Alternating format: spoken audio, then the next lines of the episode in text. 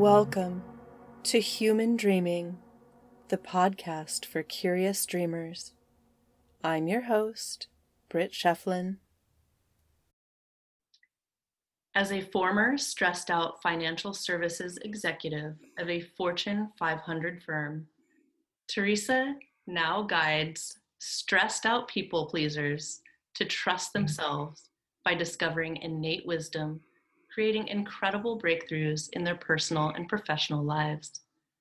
Breaking down the complexities of neuroscience and brain health into practical tools to evaluate performance while integrating mind and body practices. Her clients learn to create balanced and healthy relationships which promote effective communication and bridges to connection. Teresa is an author and speaker, in addition to being a highly sought after coach for forward thinking individuals and organizations, as well as the founder of Becoming Aware. She is a certified professional coach and has a master's degree in consciousness and transformative psychology with an additional certificate in neuroscience. Teresa Lodato Thank you so much for being here today and welcome to Human Dreaming. Thank you for having me so much. And I just want to put a caveat I'm working on my master's degree for psychology and neuroscience. Okay, fantastic. Um, well, that must be a really exciting endeavor in itself. Do you want to tell us a little bit about that? yeah, so I had actually started my master's degree um, after I was diagnosed with a rare and serious illness that ended my financial services career. And uh, at first, it was thinking, oh, I just need to shift careers in order to be healthy again. Maybe it was just the long hours and the early, you know, waking up at 3:45 in the morning and working all day, etc. that was stressing me out. Uh, and what I realized as I started my program is that know, I still like there was really something going on and I needed to give my body uh, a bigger break. Um, but, you know, it was definitely something that was incredibly fascinating. And, you know, I had already um, during that time received my certification in projective dream working. Um, I mentored under the world renowned late great Jeremy Taylor. Um, he was one of my instructors and personally worked with him.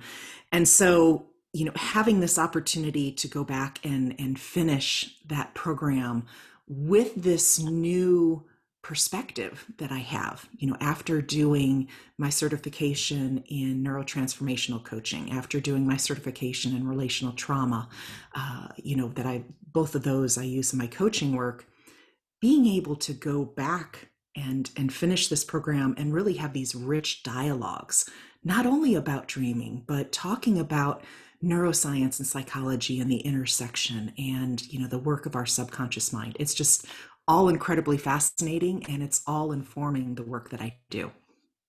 That's amazing. Um, so of course anything to do with the subconscious mind i am absolutely fascinated with. So would you mind telling me um, a little bit about what neuroscience says about the subconscious um, a little bit about maybe where it exists in the brain and what the functions are. And then also, um, a second part to that question, you mentioned the style of dream processing that you do. So, can you also break down what that is for us and how that works? Sure. As far as neuroscience is concerned, there are a couple, um, I guess, leading experts that are on the cutting edge of understanding how the brain works and and really scientifically reconnecting this idea that um, uh, Rene Descartes, you know, the 17th century philosopher, had really kind of polluted this view that the brain is separate from the body.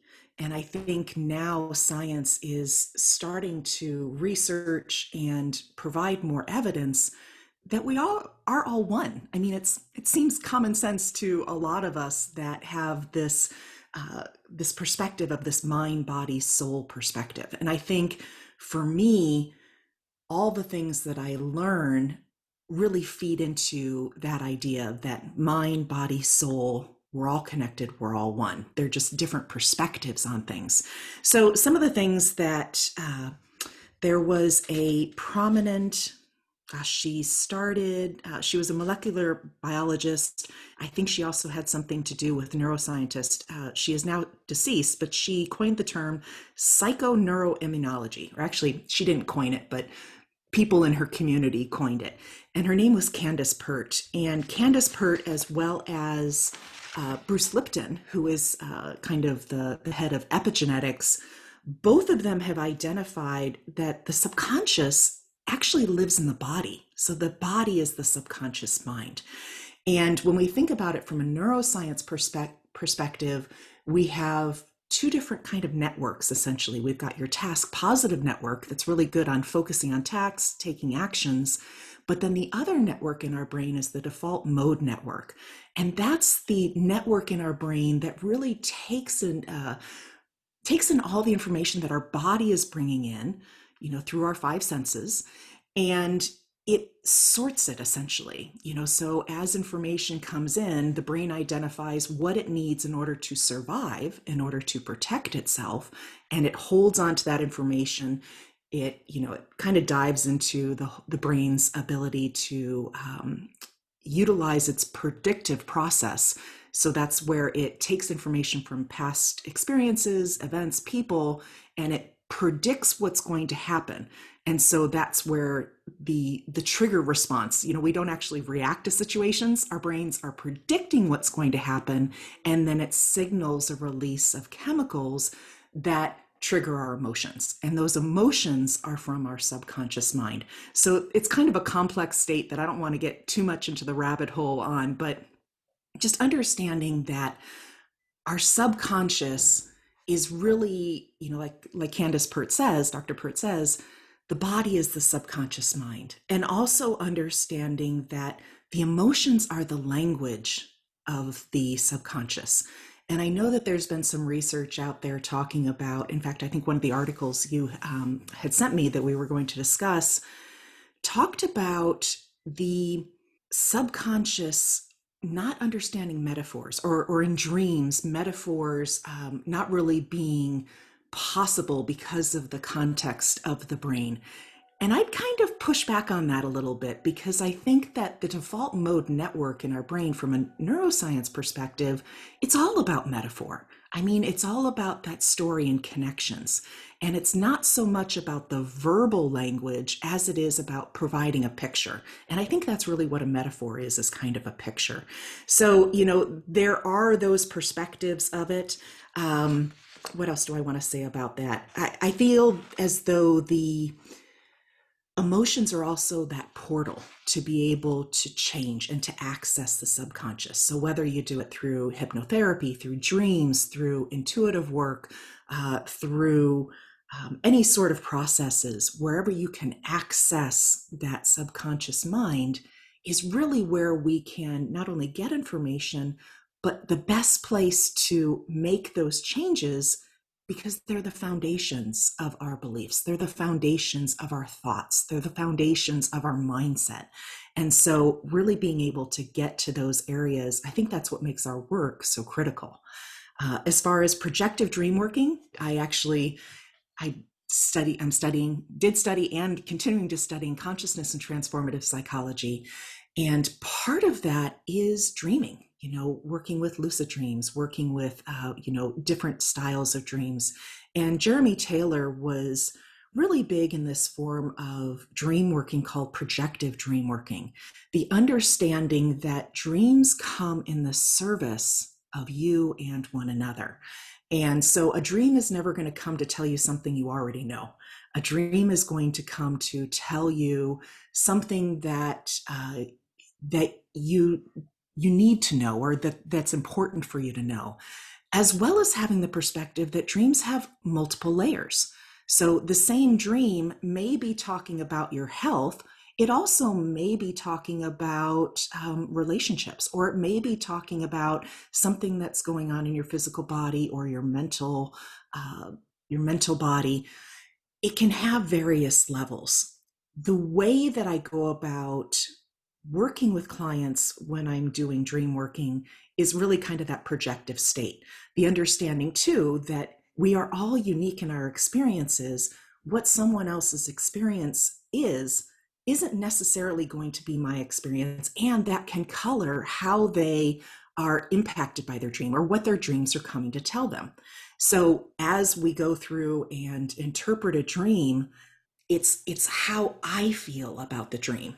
You know, in my imagined version of your dream, this is what I think because it's coming from my perspective. And then that allows the dreamer to to take the information what resonates with them and and to use those bits, but if it doesn't resonate with them, it doesn't mean that it's not valid it just means that it might not be valid for them.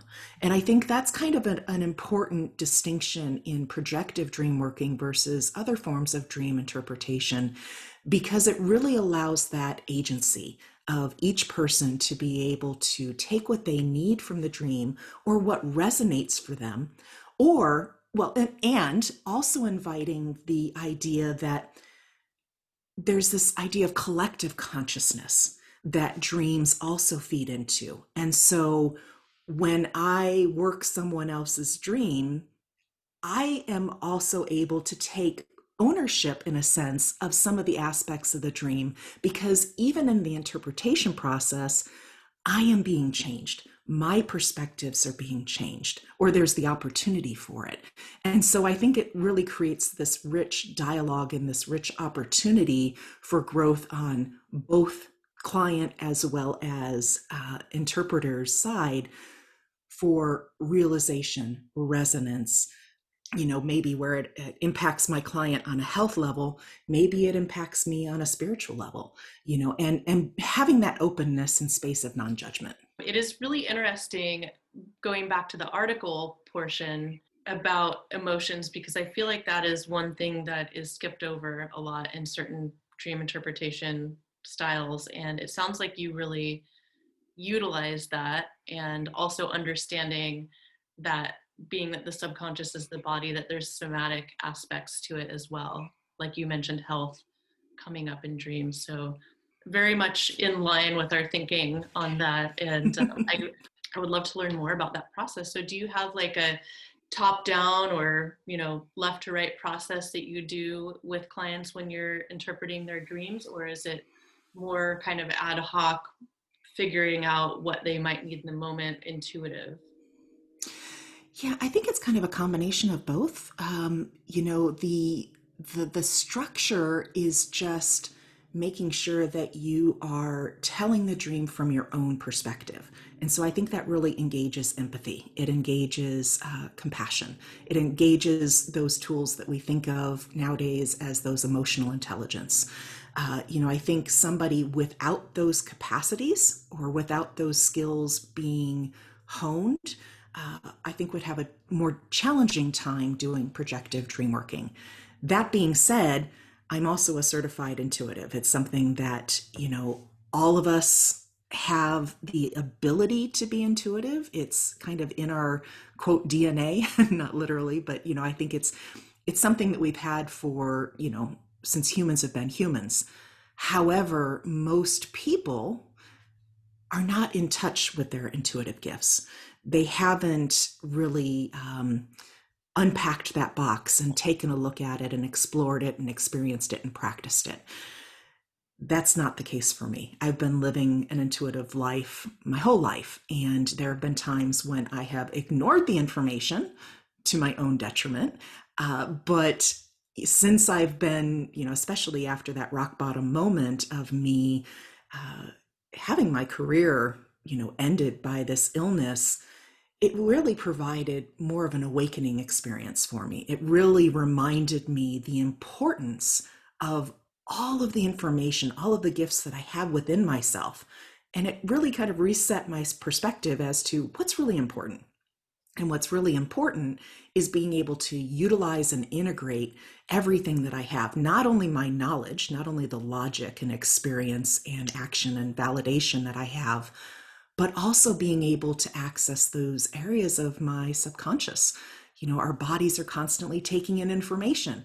Well, why wouldn't I want to be able to access all of that other information that the brain may not deem as important, but that can be incredibly valuable to help me help my clients. And so, with that, you know, dream, how I sit down with a client when I'm working a dream, once again, it really is, you know, there's a certain process to it being you know my imagined version of the dream and considering okay if i were in a dream and i saw uh, a huge black panther coming at me what emotions would come up for me that doesn't necessarily mean that the dreamer is actually feeling that.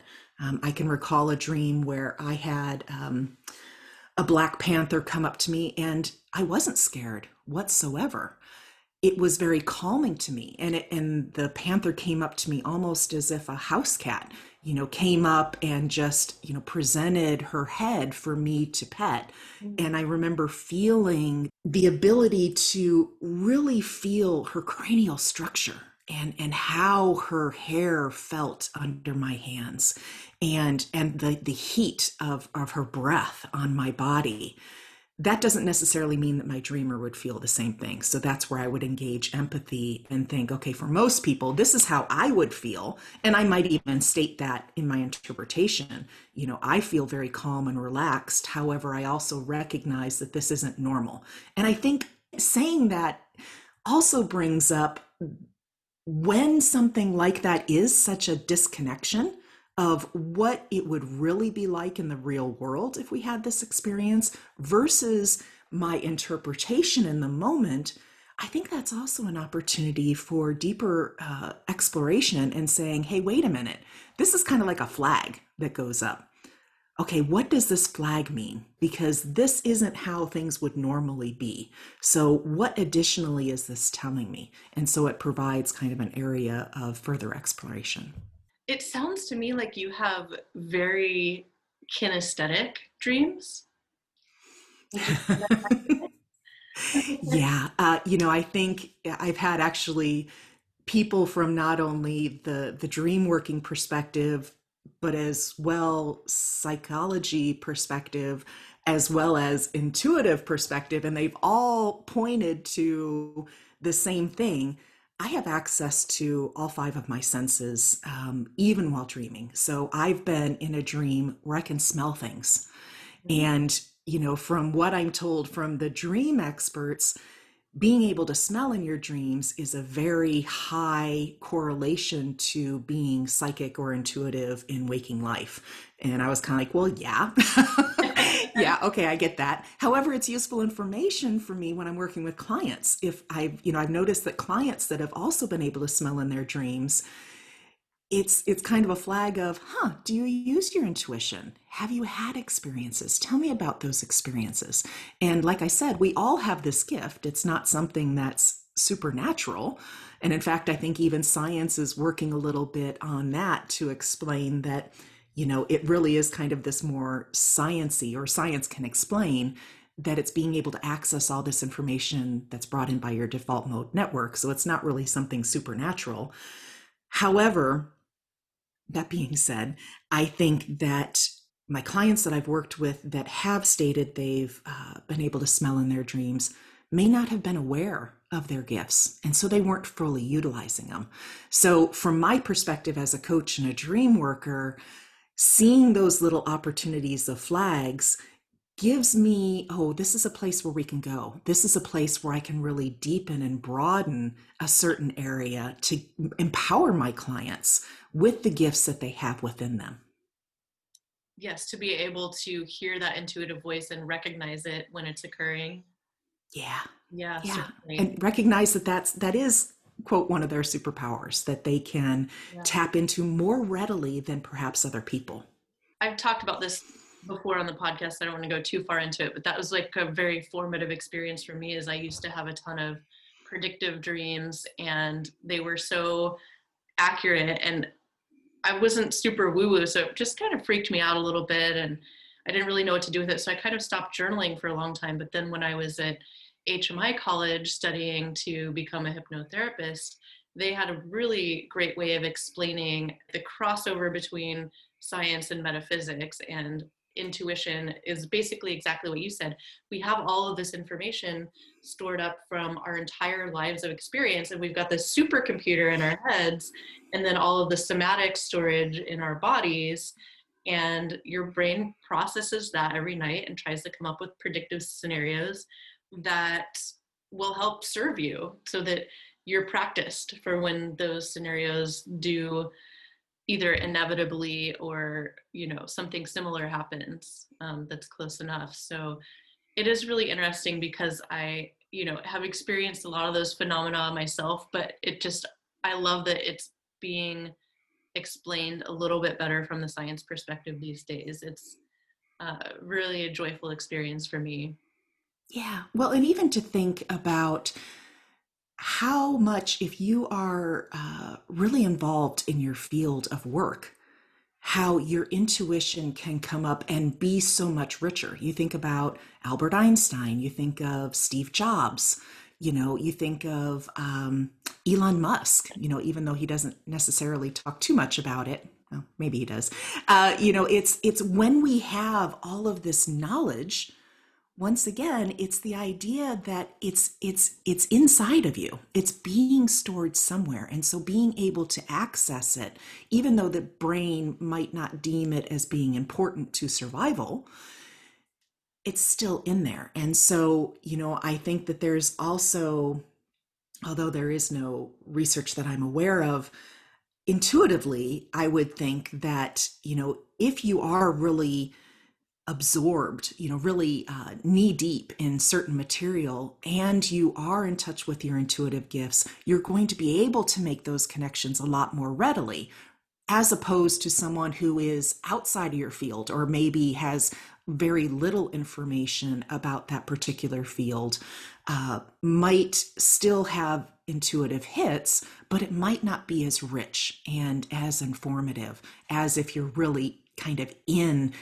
immersed in it and you're and you have a lot of knowledge that's been taken in. Speaking of einstein he is one of the people that i've gone over historical dreams with before because he did have dreams that gave him the answers to problems that he was working on. And so yeah.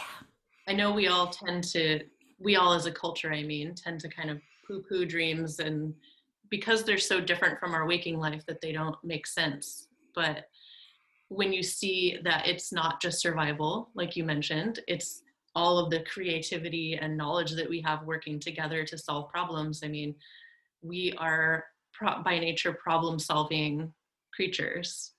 And that is what we do well as humans. Even though we create as many problems as we solve, that is, you know, what our brains are working on a lot. And um, yeah, I love that you brought them up because I don't know about Steve Jobs or Elon Musk's dream lives, but I do know that Einstein very much utilized dreams in his work, along with many other chemists and inventors.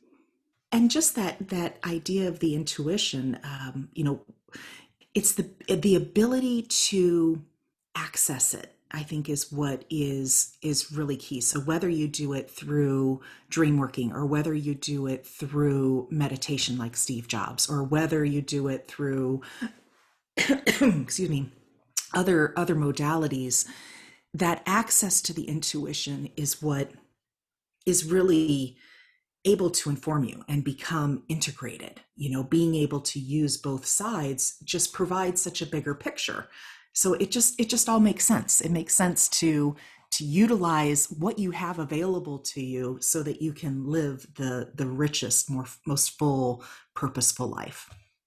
On a side note and kind of going backwards a little bit we were talking earlier about your kinesthetic dreaming and all five senses. And that reminded me of a question that i like to ask people sometimes because i had no idea that some people dream in black and white. And i'm a full color dreamer. In fact like nature and natural phenomena is like a huge dream theme for me. So i'm seeing like rainbows and waterfalls and forests and all the colors of flowers. And it wasn't until i really started working with people and their dreams that i realized that a lot of people don't have that experience. So are you also a colorful dreamer or have you ever had a black and white dream I definitely dream in color. Um, I don't know that I've ever had a black and white dream. Actually, there was one dream that I do remember writing about where there was a period, like a just a short bit, where it turned black and white and then it went back to visual. And I don't remember if I even ever asked any of the the dream experts that I studied uh, but that would be something that you know it, it has it happened like that one time. So it's not something that happens often but it that is kind of a curious aspect because once again that's something that's not normal. And so what would that mean in my dream if i were to go back and interpret that particular dream uh, might be kind of an interesting experiment.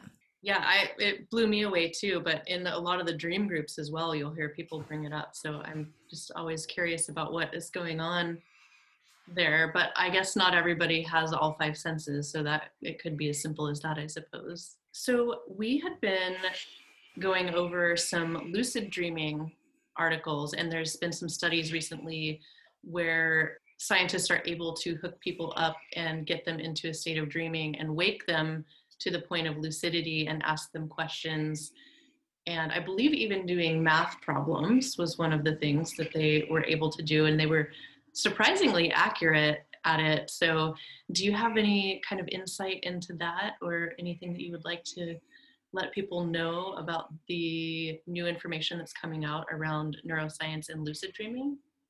Well, you know, it's lucid dreaming has always been so incredibly fascinating to me because I have had so many lucid dreams and not everyone is able to have that experience. But when you do, it's such an incredible experience. And I think that once again, taking it back to the projective dream working that I do, when we're lucid, you know, it's basically how we view it is we're in the the dream space, but we're aware that we're dreaming. Okay, that's kind of the definition of, of lucidity.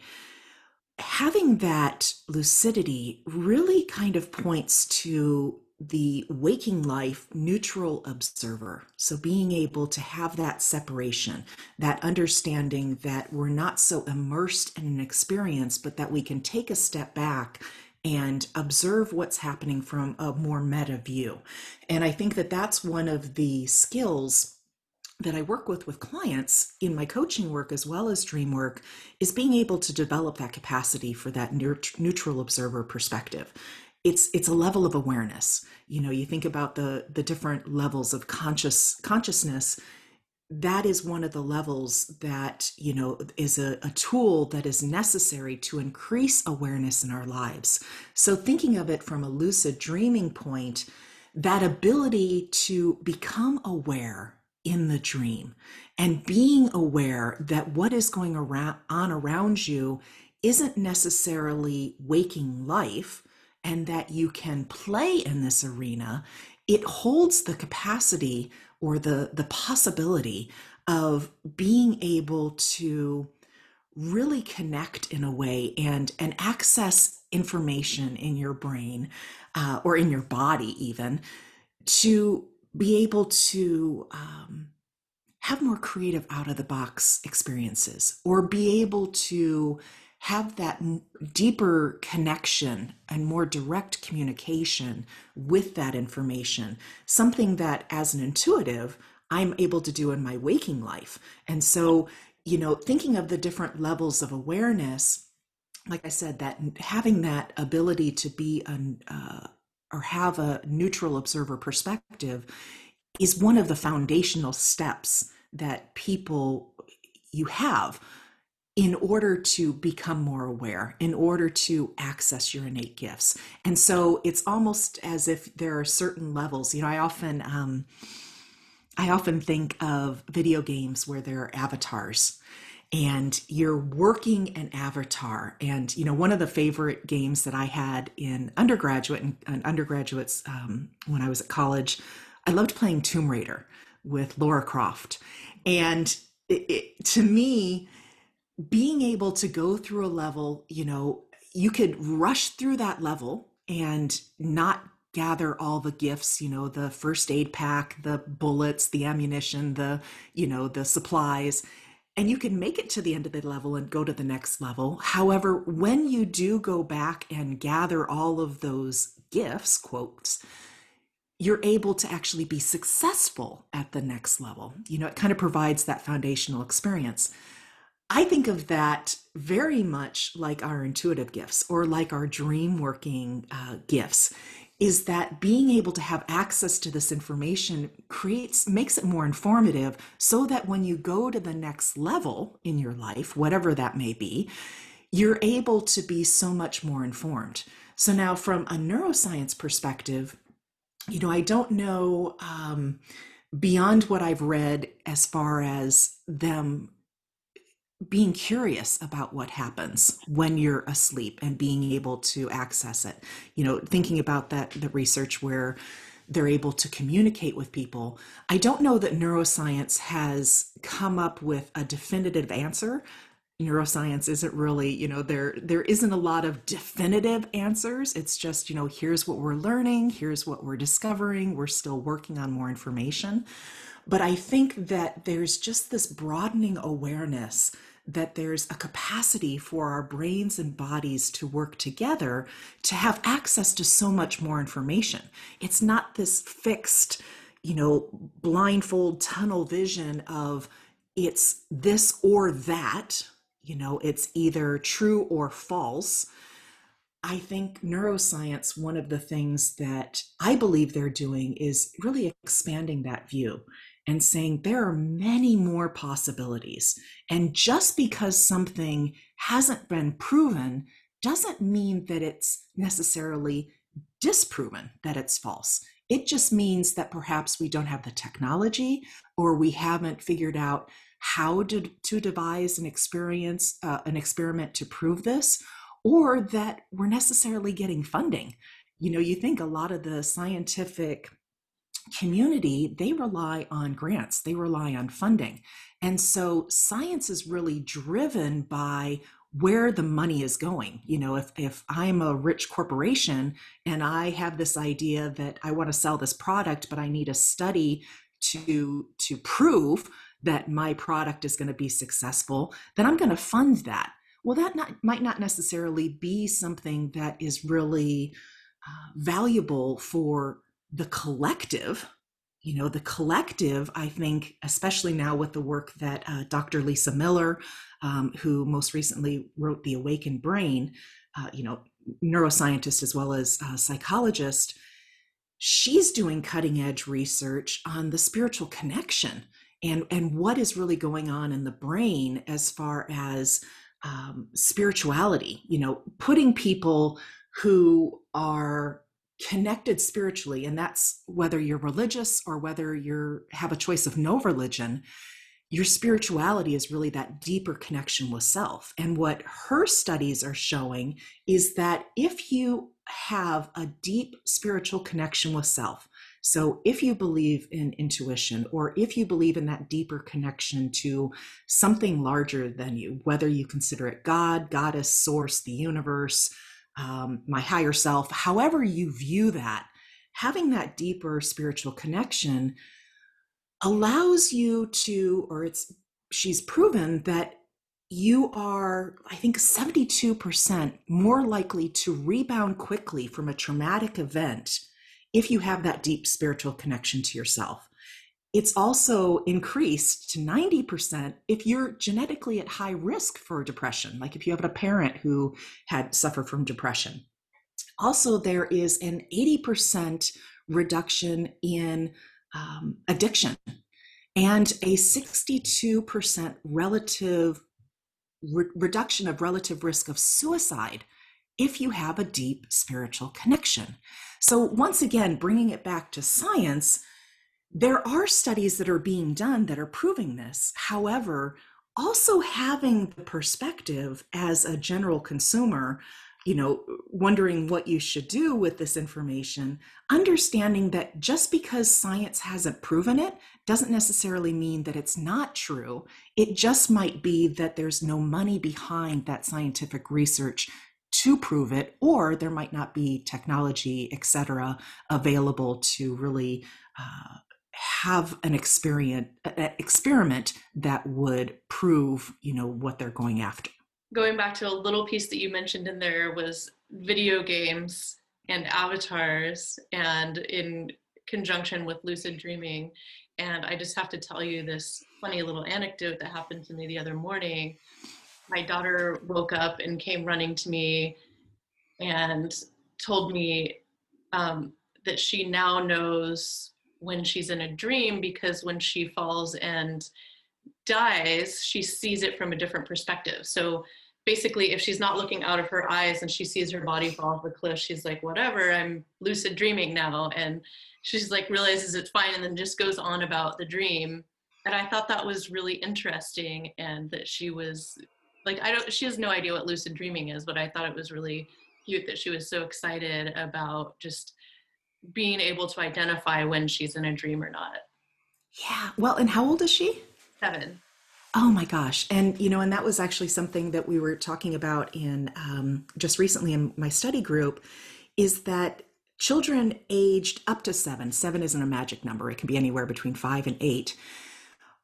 They, they, their brains are in a theta state. And so they have this different ability to, I mean, that's how when you watch children, how they can seem so kind of lost in their experience and they have this great imaginative capacity. You know, they're really tied into that theta state. Once they turn roughly seven, five to eight, they start, you know, and they start school and they and they begin different processes, their brain shifts to more alpha mm-hmm. waves.